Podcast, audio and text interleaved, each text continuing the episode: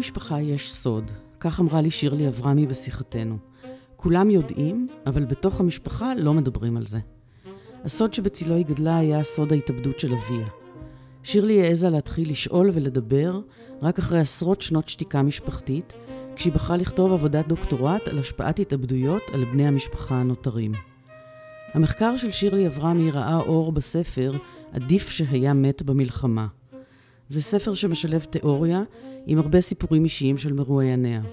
אבל שירלי היא לא רק חוקרת, היא גם משוררת, ובמהלך השיחה שלנו היא גם קוראת שירים שעוסקים בגילוי המאוד מאוחר של הכאב והאבל על אביה. אבא שלי התאבד כשהייתי בכיתה ג', כמעט בת תשע, ואני חושבת מה שמעניין בזה שאת אה, פותחת בהמשך שלי לדרך האקדמית, גם הדרך האקדמית היא מעניינת וגם המסע שעשיתי מאז, מאז המחקר עוד הרבה דברים אחרים, אבל אני חושבת שיותר מעניין בהקשר שאת שואלת על הסיפור האישי שלי זה שנות השתיקה. כי כשהתחלתי לדבר, אז זה כבר היה קל. באופן מפתיע לא הבנתי עד כמה זה יהיה קל, כי באמת, כשמסתירים סוד, ובטח סוד היום כזה של אה, אבא התאבד, אז הדבר העיקרי שבגללו מסתירים הוא בגלל הסטיגמה של מה יחשבו עליו, ועוד יותר גרוע מה יחשבו עליי. ופתאום מספרים את זה ולא קורה כלום. וזאת אה, חוויה מאוד מיוחדת, שממנה באמת המשכתי לעוד הרבה כיוונים.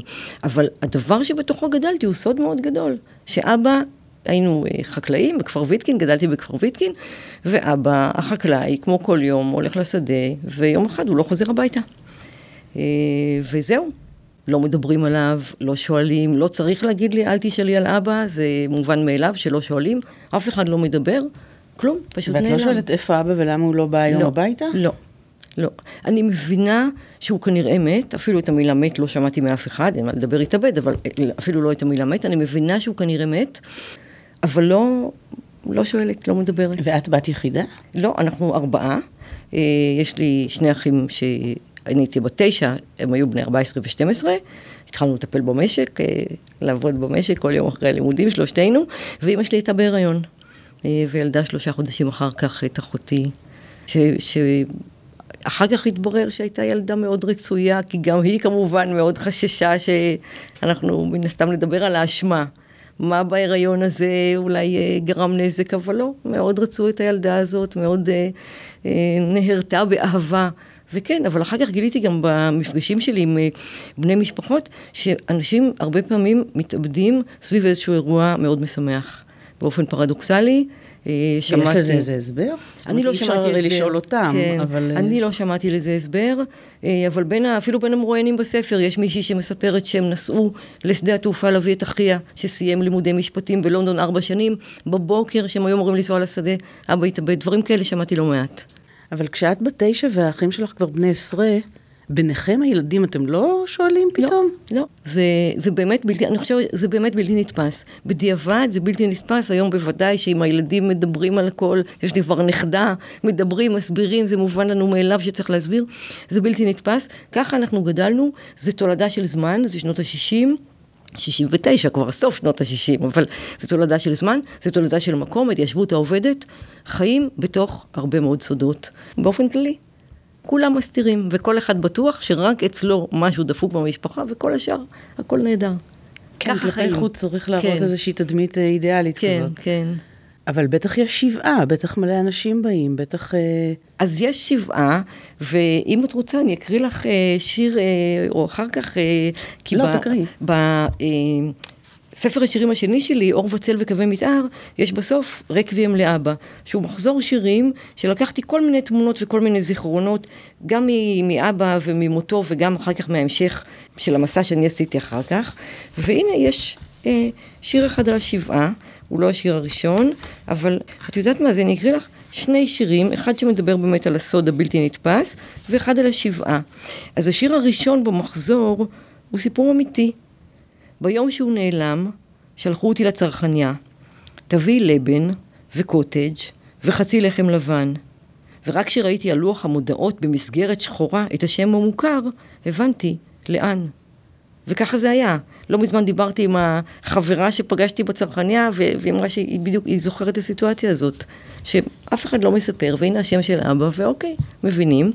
ולשאלתך על השבעה, אז... רגע, רגע, לפני כן. שאת עוברת לשבעה. כן. בכפר ויתקין זה מקום קטן, כפר כן. ויתקין. כולם מכירים את כולם. כן, כל הילדים בכל המשפחות שומעים מה ההורים שלהם כן. בטח מדברים. כן. אף אחד בכיתה, בזה, לא בא ושאל אותך ואמר לך והטיח בך, לא יודעת מה ילדים עושים, את יודעת. אז אני אגיד על זה כמה דברים. קודם כל, לא. אה, אף אחד לא דיבר איתי על זה. להפך, אני ניסיתי קצת אה, לבדוק עם חברים, אולי הם יודעים משהו. איתי לא דיברו על זה, ואני חושבת שזה משהו מעניין לגבי סודות. בכל משפחה יש סוד, מה לעשות? כשיש סוד במשפחה, אז עם המשפחה לא מדברים על זה. כולם יודעים, אבל עם המשפחה לא מדברים על הסוד, מגינים עליה באיזשהו אופן ולא דיברו איתנו, וגם מה שמעניין ב- ב- בהקשר הזה, זה שהמשפחה בגלל זה חושבת שאף אחד לא יודע. כשאני התחלתי את המסע שלי, אז נגיד אה, 25 שנה אחרי ש- שאבי התאבד, אז פעם ראשונה שהתראיינתי, אולי לקח עוד עשר שנים, 35 שנה אחרי שהוא התאבד, ואמרתי, אני מתראיינת עם שם ועם תמונה, כי מבחינתי זה חלק מהעניין. חלק מהעניין הוא לא להתבייש. זה לא פשוט, אבל זה חלק מהעניין. ואז, כיוון שזה, הוצאתי מהארון את כל המשפחה, שעדיין הסתירה באותה, באותה עת, אז הרמתי טלפון לאחים שלי ולאימא שלי ולדודים, ואמרתי להם, תדעו שאני עומדת להתראיין אה, בעילום שם, בגלוי, וזה יחשוף גם אתכם. 35 שנה אחרי ש- שאבי התאבד, ואחותו, כשאמרתי לה את זה, אז השתררה שתיקה בטלפון, לא, אצלנו בהתיישבות העובדת לא צריך להגיד שכועסים, השתררה שתיקה, אז אמרתי לה, למה את כל כך כועסת? אז היא אמרה לי, מה אני צריכה שבכפר ויתקין ידעו? 35 שנה.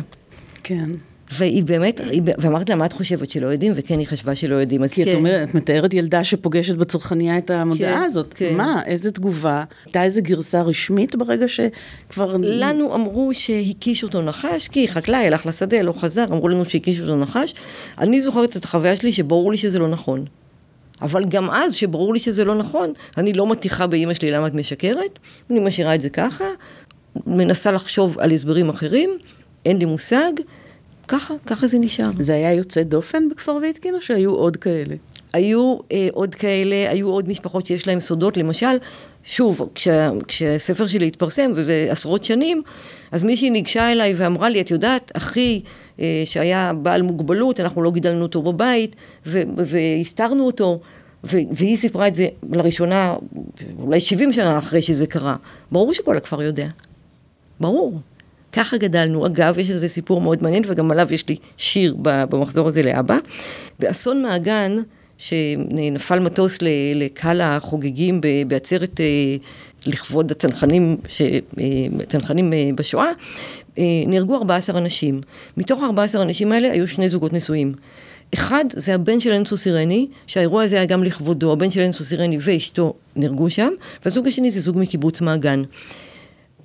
לפני כמה שנים קראתי ראיון עם הבן של הזוג הזה, לכבוד כמה שנים לאסון או משהו אחר, ושאלו אותו בראיון, מי סיפר לך ששני ההורים שלך מתו שניהם ביום אחד?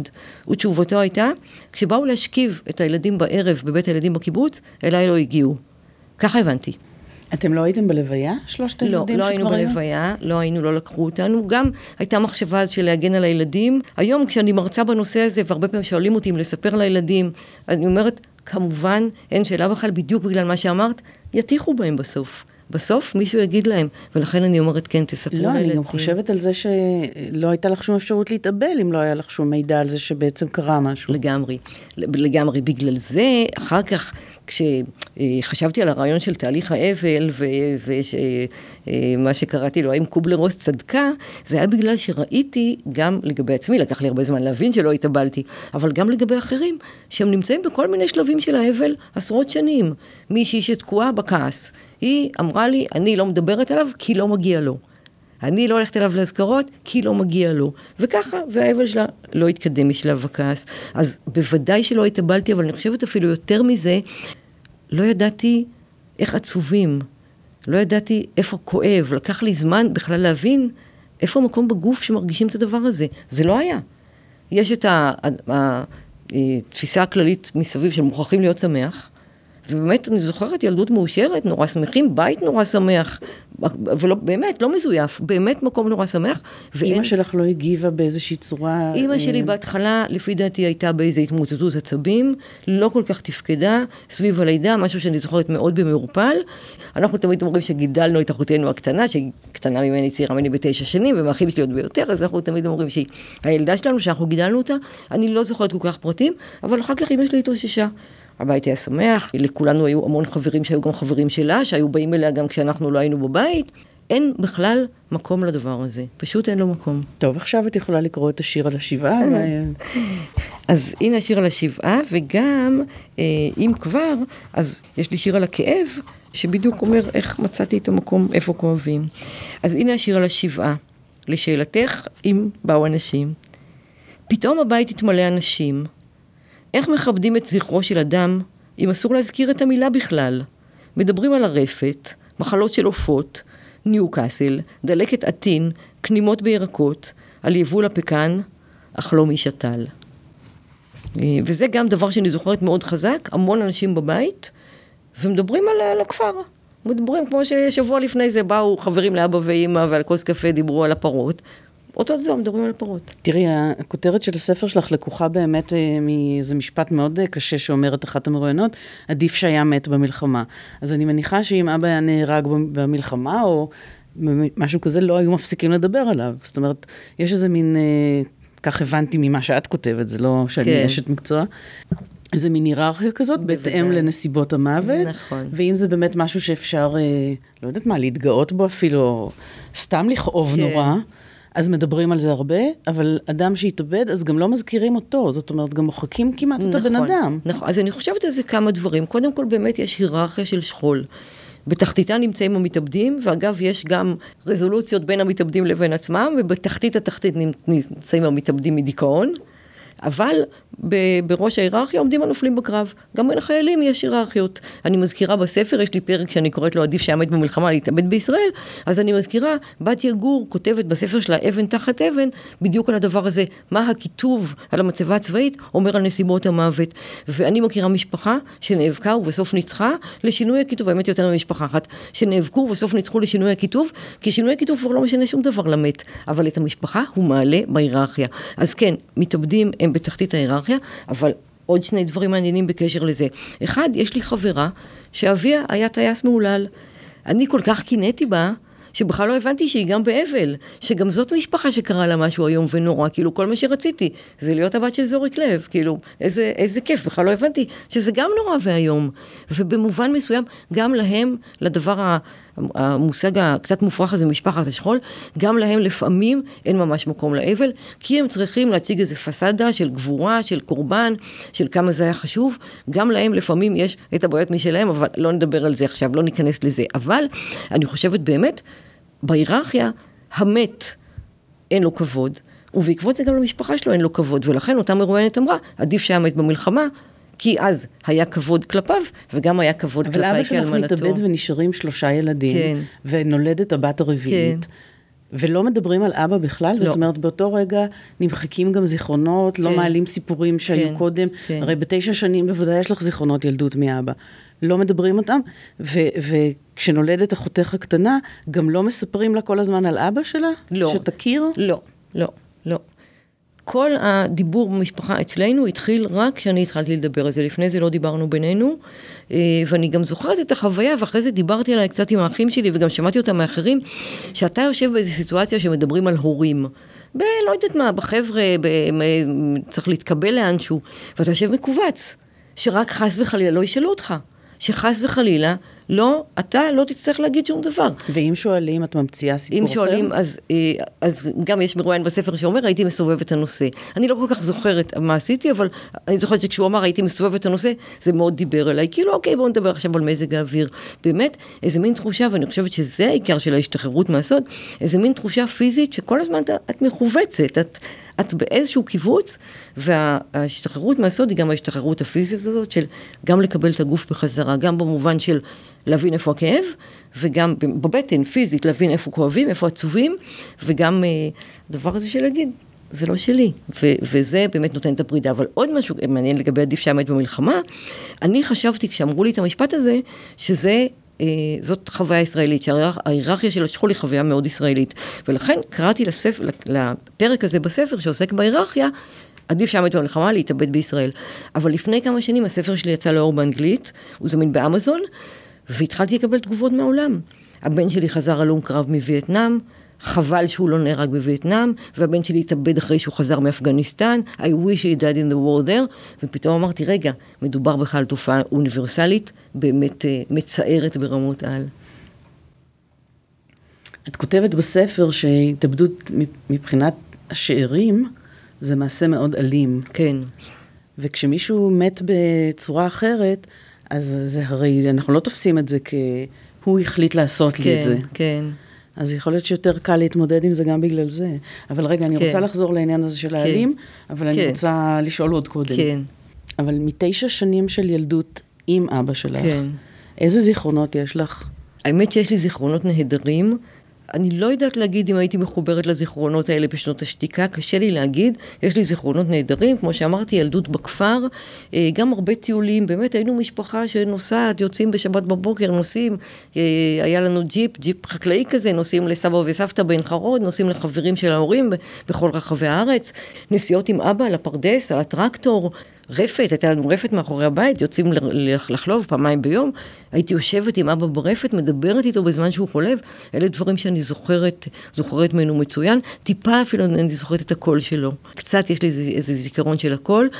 ממש זיכרונות מצוינים, רק קשה לי להגיד אם, אם רק בדיעבד אה, נזכרתי בהם. זאת אומרת, זה לא זיכרונות מאבא שהיה שרוי בדיכאון ומנותק ממך עוד לפני לא, כן. לא, לא. משהו במעורפל, זכור לי שהוא נעלם, אחר כך הבנתי שהוא היה מאושפז איזושהי תקופה, כנראה בבית חולים לחולי נפש, אני לא בטוחה איפה הוא היה מאושפז. מישהו אחר בא לחלוב, בגלל זה אני זוכרת את, ה, את ההיעלמות שלו, את ההיעדר, אבל מבחינתי זה כמו שהוא הלך למילואים במלחמת ששת הימים ומישהו אחר בא לחלוב. זה לא איזה משהו דרמטי או טראומטי בחיי המשפחה. רגע, את זה לא ליבנת אחר כך עם אימא שלך, עם האחים שלך, עם מישהו שאולי יודע, עם... יש עוד משפחה מסביב. דיברתי עם אימא שלי, היא, על זה היא לא הייתה מוכנה לדבר. הוא היה מאושפז באיזה מקום בפתח תקווה, וכל מה שהייתה מוכנה להגיד לי, מקום שלא קיים היום, כי ניסיתי גם לחפש תיקים רפואיים, מקום שכבר לא קיים, כל מה שהיא אמרה לי שבגלל זה היא לא הייתה מוכנה אף פעם לנסוע שוב בכביש הזה. היא לפתח תקווה לא נסעה אף פעם בכביש שהיו נוסעים אל אבא, אבל קשה לי אפילו להגיד כמה זמן זה היה ובגלל מה. הוא כנראה היה מאושפז איזושהי תקופה, אני לא זוכרת אותו כאדם דיכאוני. לא, הייתה איזה מערכ, מערכת תמיכה אחרי שזה קרה, כי זה נשמע לי נורא קשה שהיא מסתירה מכם את הכל, ומסתירה מהסביבה את הכל, ו- וממשיכה לגדל ילדים, ואחר כך היא אימא לעוד כן. תינוקת. התמודדה לבד לגמרי, כן היו לה חברות, היה לה מערך חברות, חברות מאוד טובות, אה, חברות גם ילדות, גם חברות מהכפר, היו לה חברות מאוד טובות כל ימי חייה. התמודדה עם הכל לבד, אבל שוב, באמת אה, לפי דעתי לא דיברה, גם לא עם עצמה. הרגישה באמת, אה, את יודעת, כשאבא שלך מת, אז אבא זה נראה איש נורא מבוגר, הוא היה בן 41.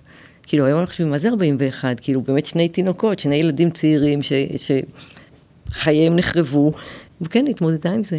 והיא נשארה לבד. היא נשארה לבד. היו לה בני זוג, שכמובן שנאתי אותם. כמובן. כן. אבל, אבל לא מישהו שבא לגור בבית. כן, היא יצאה, היא בילתה.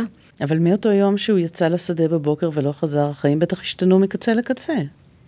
כן ולא. מצד אחד, השתנו בעיקר במובן הטכני, כי שלושה ילדים עכשיו מחזיקים משק. ילד בן 14 שחולב, שנוסע לשדה ומנהל משק, ואנחנו אה, שלו, שני האחים הנוספים, עובדים במשק. אבל כל הילדים כבר עובדים במשק כל יום אחרי בית ספר, זה רק אנחנו עבדנו יותר קשה. אבל לא, אין, אה, אין דיכאון, אין, אה, לא. כולנו אה, תלמידים מצטיינים, בחבר, בחבר'ה, מדריכים בתנועה, עושים כל מה שצריך. אין, לא, לא רואים את זה בשום מקום. ואין איזה שלב שהאבל פתאום נוחת ומכה?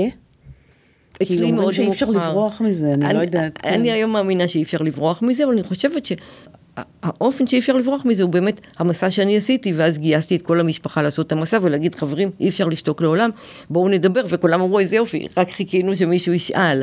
אבל לא הייתה לי אז גם לא תחושה של קתרזיס, איזה תחושה של יותר מסע, לא משהו נקודתי, אלא באמת משהו יותר מתמשך, אה, וגם לא, לא משהו ש, שהתבטא באבל או בדיכאון אצל מישהו מאיתנו, לא...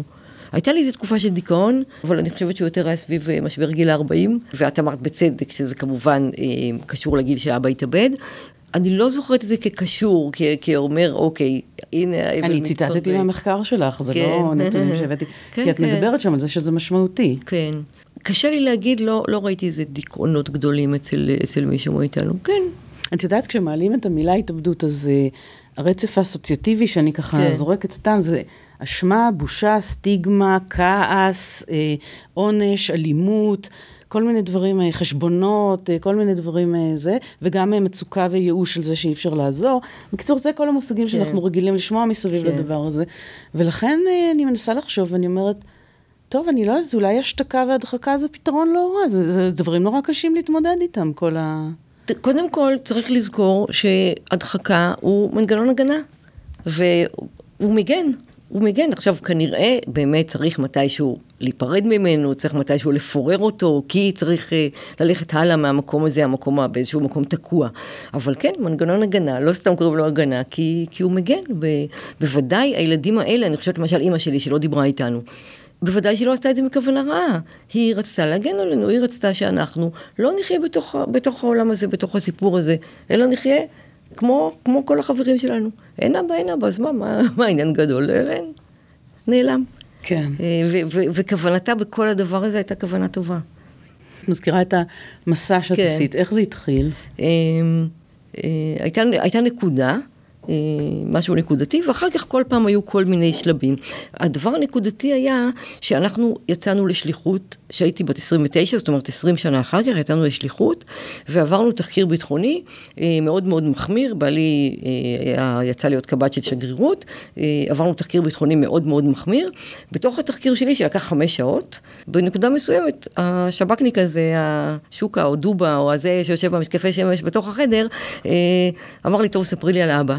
ואני אמרתי, אבא מת. אז הוא אמר, ממה אבא מת? אז אמרתי, מסרטן, פעם ראשונה בחיים שעשיתי דבר כזה. ולא יצירתי במיוחד השקר. ממש לא יצירתי, ועוד הוא שאל אותי איזה סרטן, ואמרתי, אני לא יודעת. ויצאתי משם בהרגשה איומה פעמיים. פעם אחת, מה זה הדבר הזה שאני לא יכולה להגיד, כאילו, מה לעשות, אבא התאבד. ופעם שנייה, שבגללי עכשיו לא נתקבל, כי הלא בטוח שהם יודעים הכל. בטוח שהוא שאל אותי לא כי הוא לא יודע, אלא הוא שאל אותי כדי לבחון אותי, ועכשיו אני שיקרתי בתחקיר, והנה בגללי לא, לא ניסה לשליחות, הכל בסדר, התקבלנו ונסענו. אבל הבונוס היותר גדול מהרגע הבאמת אה, מאוד מביך הזה, היה שאני אמרתי לעצמי, אני... צריכה לעשות משהו עם הדבר הזה. לא יכול להיות שאני לא אוכל, שהמילה לא תעבור בגרון, וזאת גם חוויה שהרבה פעמים אנשים אומרים לי, הרבה, גם מהמרואיינים בספר, זה לא עובר בגרון. אני לא יכול להוציא מהפה את המילה התאבד. מקובל מאוד לכבס את המילה, נטל את נפשו בכפו, ומת בנסיבות אה, מצערות וכאלה וכאלה. לא, צריך להגיד להתאבד. אבל לאנשים קרובים ממש, כמו נגיד לבעלך, או... בעלי היה הראשון שסיפרתי לו, כשהיינו חברים, הוא היה הראשון שסיפרתי לו, בן אדם ראשון בחיי שסיפרתי לו. כן. כאילו שאת מספרת משהו איום ונורא, כן, לא רק כן. מבחינת האובדן של האב, כן. אלא כאילו, משהו שוב, אפל. כמו, כמו לא להתקבל לשליחות. עכשיו אולי תעזוב אותי, כאילו, אני באה עם, עם הבושה. עכשיו, מסתבר בסופו של דבר, בכל משפחה יש מתאבדים, יותר רחוקים, יותר קרובים, בכל משפחה יש איפשהו, ואם לא מתאבד אז סוג אחר של, של איזושהי לקות נפשית, יש בכל משפחה, אבל, אבל כן, אני באה עם המשפחה עם המטען הנורא, עם החגורת נפץ ההתאבדותית האיומה הזאת, ו, ומה יהיה עכשיו? הדבר המעניין הוא באמת גם איתו וגם עם אחרים, שאנשים, בסדר, סיפרת פריט ביוגרפי, הוא קשה, יכול, יכולים להיות גם דברים אחרים, אבל בסדר. אז, אז הדבר הראשון היה באמת הנקודה הזאת של התחקיר, שאני מאוד זוכרת אותה, ואחר כך יצאנו לשליחות, וכשחזרנו, עשיתי תואר שני בעבודה סוציאלית, וכשחיפשתי נושא לתזה, אמרתי, או, oh, הנה הזדמנות, הנה הזדמנות חיי, אני אלך לפגוש אנשים שהוריהם התאבדו. לא ידעתי לא מה אני אשאל, לא מה תהיה שאלת המחקר, לא מה אני, שום דבר, וגם לא איך אני אמצא אותם, ולא ידעתי כמה זה יהיה קשה למצוא מרואיינים, זה היה כבר באמת לפני 20 שנה, זה לא, זה, זה, זה, גם היום זה קשה, אבל אז זה היה כמעט בלתי אפשרי. ואמרתי, אני אה, אפגוש אנשים שהוריהם התאבדו ונראה מה יהיה. ואז התחלתי לפגוש אנשים, מאוד מסובך היה למצוא מרואיינים, כי אי אפשר להתקשר למישהו ולהגיד, אני יודעת שאביך התאבד, צריך מישהו מתווך, חבר שלו, שידבר איתו. בקיצור, זה, כל הדבר היה מאוד מורכב. ואיך באמת נודע לך, איך מצאת אנשים כאלה בכלל? יש אה, שיטה, שיטת מחקר, במחקר האיכותני שנקראת snowball sampling, שיטת כדור השלג. אתה מוצא מישהו ואומר, אוקיי, תביא לי עוד כמוך, וזה כמו כדור שלג, זה הולך וגדל. אה, זה עובד? כן, כן, וזה עובד מצוין, ואז אוקיי, תביא לי עוד כמוך. אז באמת ככה עשיתי. ו... כי את מזכירה בספר, נגיד, אה, סופרים שכתבו על חוויות כאלה, כן. אה, יונתן גפן כן, שאימו התאבדה, כן. ועמוס עוז שאימו התאבדה, אבל הם באמת כתבו על זה מאוד מאוחר, מאוחר מאוד בקריירה שלהם, ומאוחר מאוד... בשיח הישראלי, הם כאילו, קודם זה כל, דמויות משמעותיות ומרכזיות, כן. אבל... אה, קודם כל, משהו מעניין לגבי, אה, יונתן גפן כן רמז על זה במשך השנים, גם במשפחת גפן המורחבת, יש אה, כל מיני סיפורים נפשיים למיניהם, שהוא כן רמז עליהם וכן התייחס אליהם במהלך השנים. לספר שלו על אימא שלו קורא אישה יקרה, וזה ציני כמו שכל הספר הזה הוא ציני, אבל עמוס עוז. שאימא שלו התאבדה כשהוא היה בן 12, כתב את סיפור על אבב החושך בגיל 63. 51 שנה הוא שתק. והוא כותב בסיפור על אבב וחושך, על אמי לא דיברתי עד כתיבת הדברים האלה. ואגב, הוא כותב שם כמעט עם אף אדם בעולם, ואותי תמיד מעניין מי זה הכמעט, עם מי הוא כן דיבר. הוא אומר, לא עם אשתי ולא עם אבי ולא עם ילדיי, וכמעט לא עם שום אדם בעולם. אולי, אז כנראה עם איזשהו אדם בעולם הוא דיבר, אבל הוא לא אומר עם מי. עם הכומר המוודא. כן, כנראה עם הכומר, אבל 51 שנה. אז, וזה לא נדיר. הדבר הזה של עשרות שנים לשתוק ואז לדבר, או עשרות שנים לשתוק ואז לא לדבר, הוא מאוד לא נדיר. התחלתי למצוא אנשים, ואז גיליתי שאני מתברברת. מחקר איכותני לפעמים, אה, זה מחקר ש, שעוסק בנרטיב, בחוויות של, ה, של הנחקרים כפי שהם תופסים אותם, יש לו נטייה להתברבר. ובאיזשהו שלב אמרתי, אני לא, אני לא, לא מתקדמת, אני פוגשת אנשים, אני שואלת אותם מה החוויה שלך, מה הנרטיב שלך, איזו שאלה מוזרה, לא מתקדם לשום מקום. והחלפתי מנחה, ולהחליף מנחה בזמן תזה זה קצת כמו להתגרש, זה ללכת למנחה, להגיד לה זה לא את, זה אני, והיא מאוד נפגעה באמת. ומצאתי מנחה אחר, מישהו שעשה קורס על מחקר איכותני באוניברסיטה העברית באותה שנה, מרצה אורח, שבא לשנה אחת מאוסטרליה, ונתן את הקורס באנגלית, ואני אמרתי, זה יהיה קשה לעשות את זה באנגלית, אבל אני הולכת אליו להתייעץ איתו. והלכתי אליו ואמרתי לו, תקשיב, אני מתברברת, אני פוגשת כבר אנשים שהוריהם התאבדו, אבל, ואני שואלת אותם, אני לא יודעת אפילו מה לשאול אותם. ואז הוא אמר לי, ובגלל זה אמרתי לך שכל פעם הייתה איזו נקודה במסע שהיא נקודה מצמיחה, ואז הוא אמר לי, it is the impact you're looking for. את מחפשת את ההשפעה, ומזה נולדה לי הבנה מה בכלל אני מחפשת, מה אני שואלת, מה שאלת המחקר שלי, ולכן גם קוראים לספר, עדיף שעמד במלחמה, השפעת התאבדות, אה, השפעת התאבדות על בני המשפחה, כי הסיפור פה הוא ההשפעה, ולקח לי זמן להבין בכלל שזה מה שאני שואלת. איך זה משפיע. את מתארת את זה גם בתור, אה, וזה תיאור שאני, נדמה לי שנתקלתי בו בעוד מקומות שמדברים על התאבדות היום, כן. אה, שיש לזה אפקט כמו לאבן שבאמת זורקים למים, והאדוות הולכות נכון. לכל הכיוונים, ו... וזה לפעמים חורג הרבה מעבר לגבולות המשפחה. זה גם חורג, זה, זה, זה מאוד נכון, זה חורג גם מעבר לגבולות המשפחה וגם מעבר לגבולות הזמן. יש לי בספר פרק שנקרא על גברים ונשים, שבהם, שבו באמת רואים שוב את ההבדלים העצומים בין גברים ונשים, כי הגברים המרואיינים אומרים, זה נגמר. הייתה לזה השפעה, שבוע, שבועיים, אבל זה, זה הפסיק להשפיע עליי, ונשים אומרות, זה השפיע עליי לכל החיים. אז הדבר הזה, ללא ספק, משפיע לכל החיים, אה, וגם משפיע באמת על, גם על, כמובן על כל בני המשפחה, כולל כל בני המשפחה המורחבת, אבל אני מגלה כל פעם להפתעתי כמה אנשים לא קשורים, נגיד שאני מגיעה לכפר ויטקין, אנשים שלא קשורים, לא חברים מגילאים שונים, לא, לא חברים של אף אחד מהאחים שלי גם, שאומרים, אני זוכר את היום הזה. 50 שנה אחר כך. הוא אומר, אני זוכר מצוין את היום הזה. אז, אז הדבר הזה יש לו השפעות. לכל, ל, ל, באמת, גם ל, למרחקים מאוד גדולים, מרחקי זמן מאוד גדולים, וגם למרחקי אנשים. כי המסר, אני לא, יודעת אני, אני לא יודעת אם זה מסר אפילו, אולי זה אפילו תכנות ביולוגי, הוא לשמור על חיינו הרי, להיזהר, שלא יקרה לנו, שלא ייגמרו, שלא... איזה, ואני חושבת שההלם כשנתקלים במישהו שמחליט לסיים את זה הוא כל כך גדול בגלל, גם בגלל זה. אני חושבת בשני דברים בקשר לזה. אחד, תכף נדבר על זה, על אם הוא מחליט. אני חושבת שהוא לא מחליט, שהתאבדות איננה החלטה, אבל, אבל הדבר השני הוא באמת ההבנה שבאופן תיאורטי אנחנו יכולים למות. אנחנו יכולים כמו שאת אומרת, להחליט, זה לא נכון, יש דבר כזה אובדנות, יש דבר כזה אנשים אובדניים, יש להם את המאפיינים שלהם, לא כל אחד פתאום יקום ויתאבד. אבל כשאנחנו מתעמתים עם אדם שהתאבד, אז יש את המחשבה הנורא מפחידה, רגע, בעצם אפשר לעשות את זה. זה באמת נורא מפחיד. אבל זה קשור בעיניי, וזה קשור קצת לכל הפודקאסט שלך במובן הרבה יותר רחב, לפחד מהמוות. אנחנו מאוד מפחדים מהמוות, אנחנו מאוד מפחדים מלדבר על המוות, אנחנו מאוד מפחדים מלגעת במוות. אני רואה את זה עכשיו, בהתחלת ההבנה שלי מהפחד מהזקנה. אגב, מה שמאוד מעניין בהקשר הזה, בדיוק כמו שמכבסים את המילה התאבדות, גם מכבסים את המילה זקנה. אומרים הגיל השלישי, ואומרים אזרחים ותיקים, אבל לא רוצים להגיד זקן, וזה קשור בעיניי לדבר שאם מתחילים לדבר את המילה, אז גם אפשר להתמודד עם זה יותר טוב. וההוכחה לזה כמובן היא סרטן, שסרטן קראו לה המחלה. וכל עוד קראו לה המחלה, היה אי אפשר לטפל בה. כאילו אם אני אגיד את זה, אז, אז פה על יד הפה אני אתחיל להידבק. כשהתחילו להגיד זאת מחלה ויש לה שם, אז גם אפשר להגיד... אני חושבת שאת המילה התאבדות גם מפחדים לומר בגלל שמפחדים שזה מדבק. נכון. כי כשיש מקרים שבהם נגיד באותה משפחה כן. מתאבדים כמה אנשים כן. ברצף, או, או חברים כן. קרובים, או דברים שזה נורא נורא בולט לנו ואנחנו נורא זוכרים, מאוד אוהבים לסקר את זה. כן. ויש, ואז יש פחד כזה, שאם רק נדבר על זה, כמו למשל שאנחנו מדברות על זה עכשיו בחופשיות, אז עלול להיות מישהו שיקשיב וזה יקרה לו משהו כתוצאה נכון. מזה. אז על זה נגיד שני דברים. אחד, דיבור על התאבדות מצמצם שיעורי התאבדות, על זה יש מחקרים. צריך אבל לדבר באופן אחראי, צריך לא לעשות גלוריפיקציה של המתאבד, שלא מישהו יחשוב איזה יופי, אני אתאבד ואני אהיה בכותרת של העיתון. לא, תתאבד ותהיה בעמוד שמונה. זה, יש על זה... לא, תתאבד ותדע שאתה משאיר... אה, וגם... אה, שזה אקט אלים שמשאיר כן, הרבה מאוד אה, הרס. וגם, כן, ותדע ש, ש, שההשפעות הזה הן לשנים ארוכות. אז, והדבר השני, הוא באמת... שכשאנחנו אומרים שהדיבור על התאבדות הוא מאוד מדבק, ויש משפחות, זה נכון, יש משפחות שיש בהן שיעורי היערות של לא רק התאבדויות, גם בעיות נפשיות, יותר מאשר במשפחות אחרות, זה נכון. אבל כאן בדיוק נכנס הפחד ממחלות נפש. כי למשל, כשאנחנו הולכות לבדיקת שד, שואלים אותנו אם היה סרטן שד במשפחה. זה לא מפחיד, זה לא מאיים, אנחנו אומרים איזה יופי, זה מגביר שיעורי מניעה. הם בודקים, אם במשפחה הזאת יש הערות יותר גדולה של מחלות מסוימות, יופי, מצוין לי.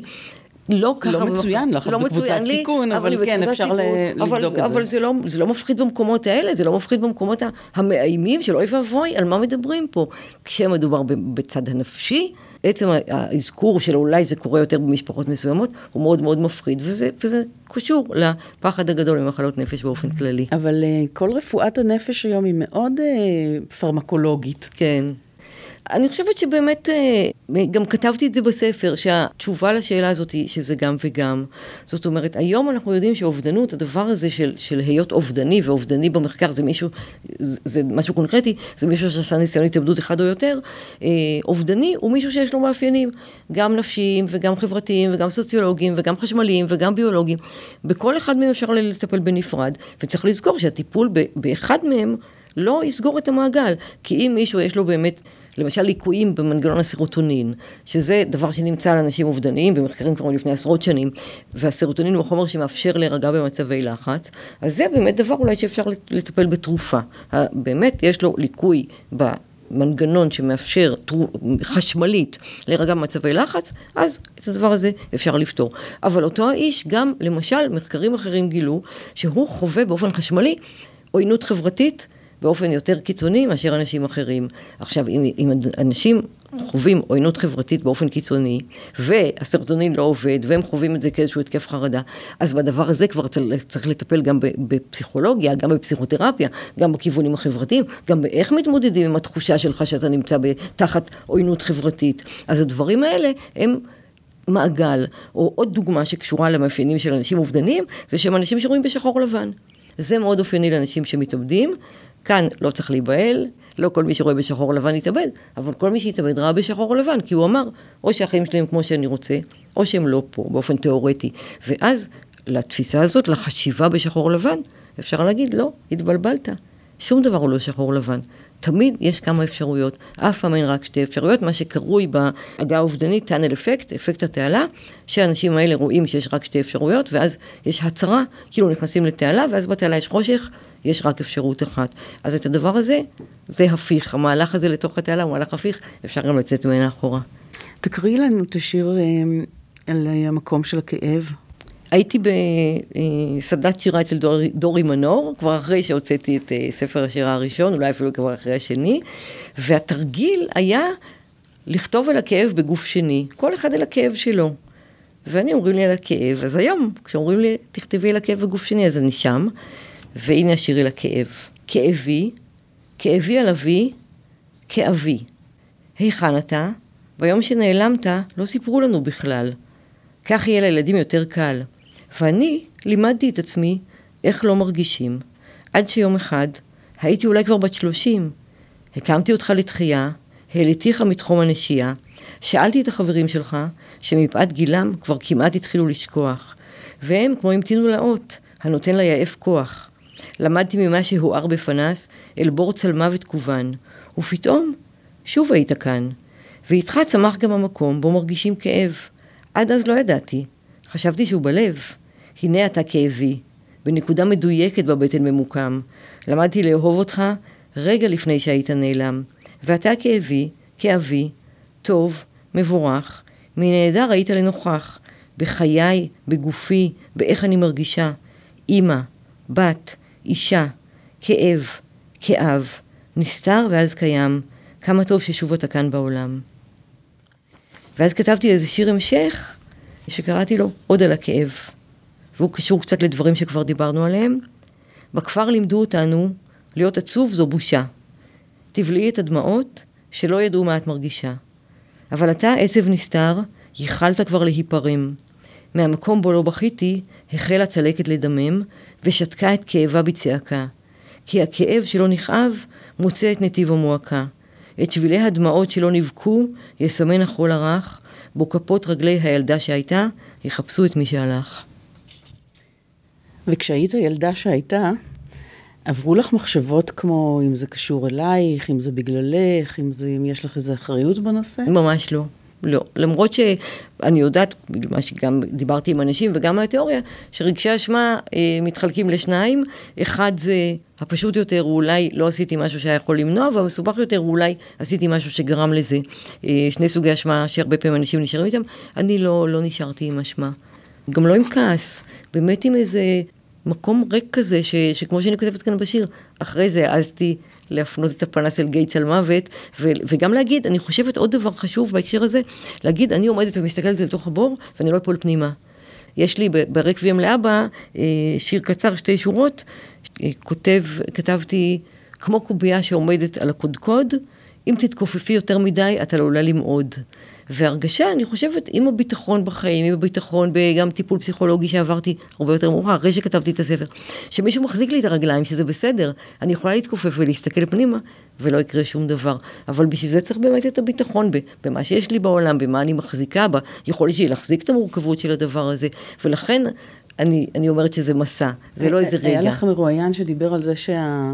ההתאבדות של אבא שלו גם uh, טלטלה אותה מבחינה כלכלית. כן. זאת אומרת, השאירו חובות, כן, השאירו זה. כן. לכם זה לא קרה? כי שלושה ילדים מטפלים במשק, זה נשמע לי מאוד קשה. אני מניחה שזה קרה, אבל אני זוכרת באופן כללי שחיינו, ב, אני לא, לא רוצה להגיד בעוני, אבל שחיינו ב... ב מעט אמצעים, מאוד קינאתי בחברים שיש להם אוטו, שיש להם זה. אחר כך חשבתי, לא, לא קינאתי בזה שיש להם אוטו, קינאתי בזה שיש להם אבא שנוהג באוטו הזה. אבל חיינו בהיעדר, אבל לא משהו ש... מאוד מאוד היה קשה. וזה ביגר אתכם מאוד? אני מניחה שכן. אני חושבת שכן. קשה לי להגיד מה היה קורה אלמלא, אין קבוצת ביקורת. אבל אני חושבת שכן. אה, נהיינו חברים מאוד טובים, אנחנו חברים מאוד טובים כל השנים עד היום. אני חושבת שזה יצר איזו חבורה כזאת מאוד חזקה. וכשהתחלת לדבר על זה עם האחים שלך, משהו בסיפורים שלהם הפתיע אותך? יש משהו שהם סיפרו לך שככה עבר עליהם אחרת לגמרי מאשר עלייך? הדבר העיקרי זה באמת איך אנחנו גילינו כולנו. אה, הם שניהם שמעו על זה מחברות שלהם. אה, זאת אומרת, גם כבר אחרי זמן, הם היו בני 12 ו-14, חברות זה בגיל ההתבגרות, יותר מאוחר, והם שניהם שמעו את זה מחברות, והכי הגדול, אני זוכרת שהוא אמר לי, כשחברה שלו אמרה לו, אומרים שאבא שלך התאבד והוא לא ידע, אז, אז הוא אמר לי, פתאום הכל הסתדר לי. כאילו פתאום כל הדברים, שכל הסיפורים שסיפרו לי ולא הסתדרו אחד עם השני, פתאום הכל הסתדר.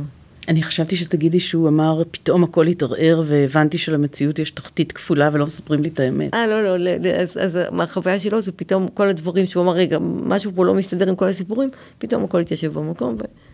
אוקיי, אז, אז, אה, אז זה מה שהיה. וכשאת בחרת ללכת ולראיין אה, אנשים אחרים שעברו חוויה כזאת, מה זה עושה כשאת נחשפת לכל הסיפורים של אנשים אחרים? אני חושבת אה, שזה חשף אותי לדברים שעברו עליי ושלא העזתי לגעת בהם, ואני זוכרת שנורא התעצבנתי על האנשים האלה, כשאנשים אמרו דברים שהם עליי, נורא, מה אתם מבלבלים את המוח? כאילו, מה אתה אומר שזה יראה לכם את המשפחה? מה אתה אומר, כאילו, מה, מה אתה מקשקש? ולקח לי זמן להבין, רגע, כל אחד מוסיף לי נדבך בהבנה של מה עבר עליי. לקח לי הרבה זמן להבין את זה. הדבר הראשון היה שמאוד כעסתי. אה, מאוד עצבנו אותי. אז אבל... מה הם גילו לך על עצמך? אני חושבת באמת, הדבר הזה של, מה זה שאין לי שאין אחורה? מה זה שאין את הדבר הזה של תשימי ראש ומאחורי יש מישהו שאפשר להישען עליו? וכאילו אני מגיל תשע אמרתי, אין לי שאין אחורה, אני, אני לבד בעולם ומצוין לי ככה.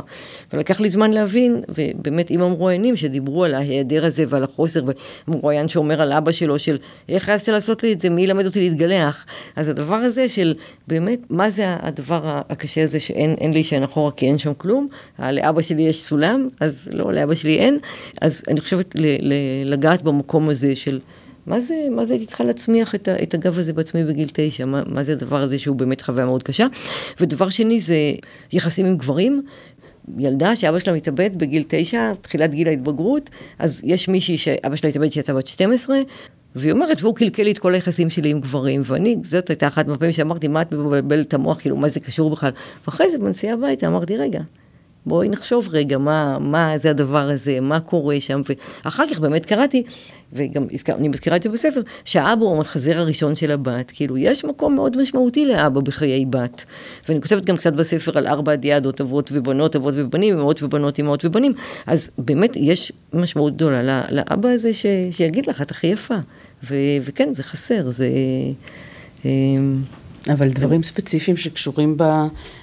עוד, אה, אני משתמשת במושג שאת כבר... כן. אה, אה, הודעת לי כבר קודם כן. שהוא מוטעה, אבל שככה אני, זאת כן. שאני, שאני באתי איתה, כן. אבל כנראה. אז יש איזושהי משמעות לעובדה שהוא התאבד, שהוא בחר לשים קץ לחייו?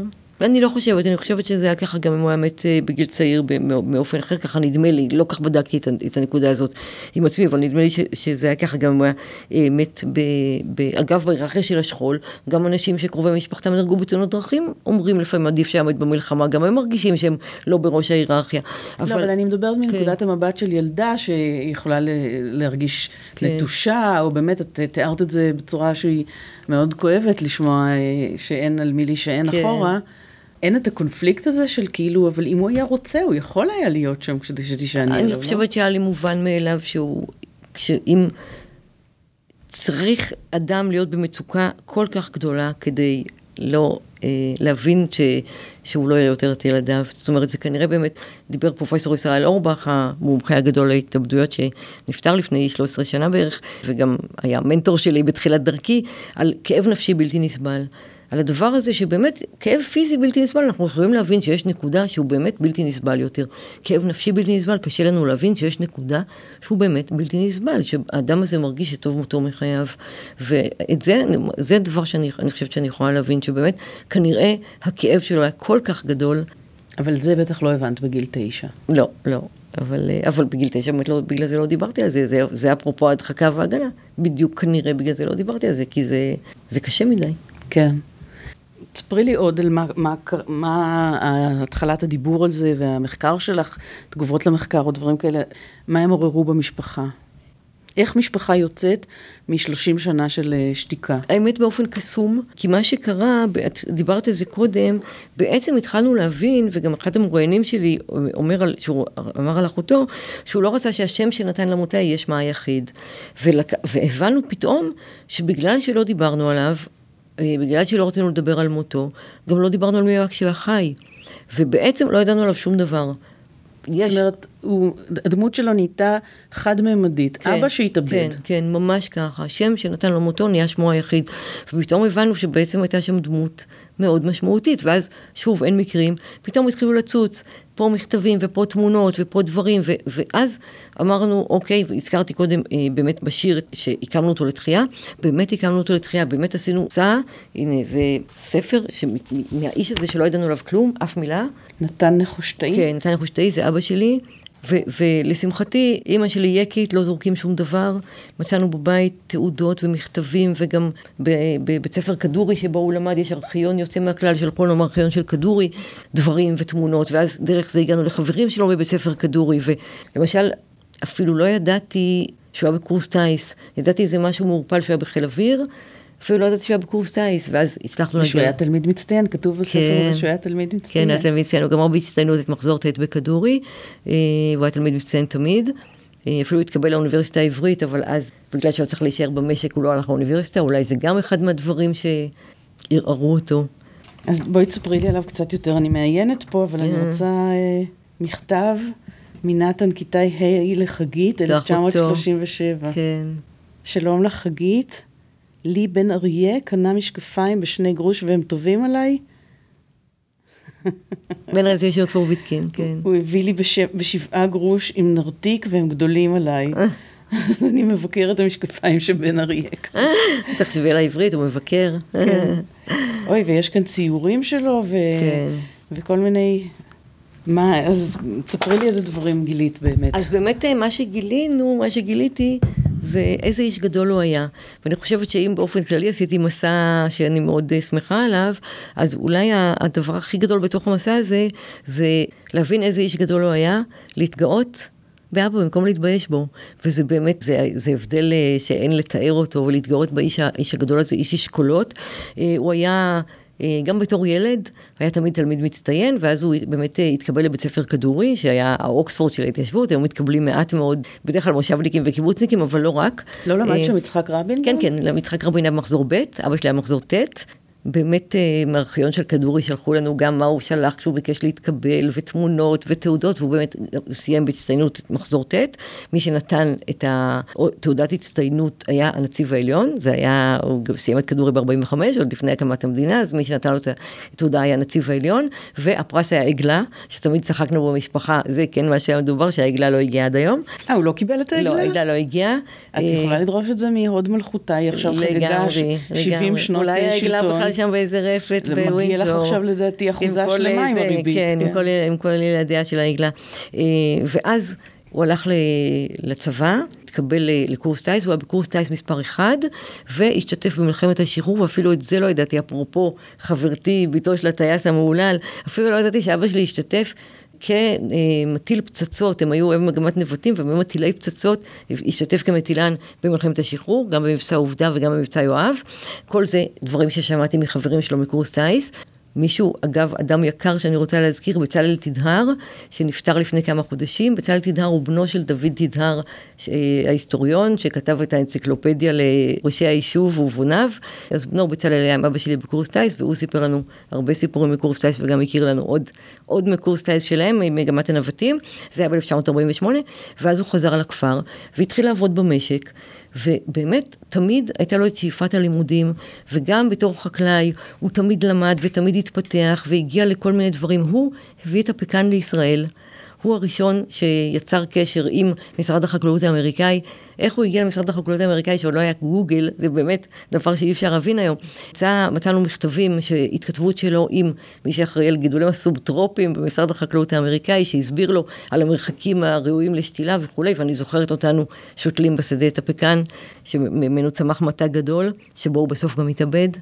שוב, במטה? אין מקרים במטה, וכל השנים הוא למד והתפתח, ו- ואני זוכרת משתלמים באים מכל העולם, היה אז אפריקה המתעוררת, אז באים משתלמים תמיד ללמוד על הרפת וללמוד ממנו על חקלאות, לומד, קורא המון, זוכרת אותו, יש לי זיכרון שהוא בספה, בסלון, לא קורא לזה סלון, קורא לזה חדר אורחים כמובן, שוכב וקורא, הרבה חברים ש- שהיינו נוסעים לבקר, הוא שמר על קשרים הרבה חברים, וגם זה אני מניחה שהיה לו מאוד קשה, הם כולם. אחר כך פגשנו אותם סביב ההקמה הזאת לתחייה, כולם נהיו פרופסורים דגולים ומפורסמים, והוא נשאר במשק, ואני מניחה שזה היה לו מאוד קשה עם הפער הזה בין היכולות שלו, שהוא באמת היה גאון, לבין, אה, לבין החיים, החיים האלה של, החיים, החיים של החקלאי, שהוא קרא לזה מאסר עולם עבודת פרח, כי צריך לזכור שעבודה עם בעלי חיים אין ממנה חופש.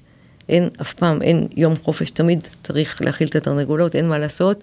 אה, עבודה באמת מאוד קשה, כמו שכתבתי על המחלות שדיברו עליהן בשבעה, תלוי בהרבה מאוד גורמי, באיתני טבע, בהרבה דברים, אה, תחושה, אני חושבת של חוסר אונים מאוד גדולה, ובתוך כל זה הצליח לשמור באמת משפחה וארבעה ילדים ולגדל אותנו ולהשאיר לנו זיכרונות מאוד טובים. אה, הבנו באמת איזה איש דגול הוא היה. ומה, אימא שלך סיפרה כשהתחלתם לדבר? אני שואלת כי כן. את אמרת בהתחלה שהיא הייתה בהיריון כן. כשהוא כן. התאבד, כן. ואת יודעת שזה היה הריון רצוי. נכון. זאת אומרת, זה מידע שהגיע ממנה. נכון, נכון. אז זה מידע שהגיע ממנה, היא סיפרה לנו את זה. גם אה, אה, מצאנו ספר שנתתי אותו באמת מתנה לאחותי, שהוא קנה לספר הריון ולידה, או לא זוכרת מה, לקראת הלידה הזאת, וכתב לה למיכל באהבה ובציפייה. אה, זה ספר שמצאתי אצל אמא שלי אחרי שהיא נפטרה, ונתתי את זה לאחותי ואמרת לה, זה שלך. כן. כן. אז מה אימא שלך סיפרה כשאת התחלת? גם הרבה דברים על איך הם הכירו, על, אה, על תקופת החיזור שלהם, על... אה, אני זוכרת גם אותם כזוג מאוד, אה, אנחנו היינו שלושה ילדים, היינו אוכלים ארוחת ערב והם היו אוכלים אחרינו, אני זוכרת אותם כזוג עם זוגיות ביניהם. היו לו זיכרונות טובים ממנו, כן. וגם היא לא הבינה, היא לא ידעה, הוא לא אמר לה, אני לא יודעת כמה הוא שיתף אותה במצוקות אם היו לה, אז היא באמת נשארה עם איזה מין בור כזה של, של משהו שהיא לא, לא, לא הייתה לה יכולת להבין. ומרגע שהדבר הזה התחיל להיות מדובר במשפחה שלכם, לא עלו גם חששות? כי הרי את כל הזמן כן. משווה את זה למחלות אה, כן, של הגוף, כן. אה, שהרי גם לזה יש ממד כן, תורשתי. ו... כן. אז אני לא חושבת שעלו חששות, בעיניי זה הפוך, זה באמת ההבנה שצריך להיות ערים יותר לסימני מצוקה. אנחנו משפחה שצריכה להיות, אנחנו משפחות, לא רק אנחנו משפחה, אנחנו משפחות שצריכות להיות ערות יותר לסימני מצוקה, שצריכות יותר לשים לב, צריכות, צריכים יותר לדבר, צריכים יותר לשאול. ועושים את זה. היום כבר דברים קצת השתנו, נכון? יש קבוצות תמיכה, יש פורומים, יש כאילו... קודם כל יש את עמותת בשביל החיים, שהיא עמותה שהקימה הורים שילדיהם התאבדו, והם באמת הם מקיימים קבוצות תמיכה ו- ועושים הרבה פעילות מאוד מבורכת. זכו אגב לאחרונה באות הנשיא להתנדבות, ממש אה, בשבוע שעבר. עמותה באמת שעושה דברים מאוד חשובים. כן ולא.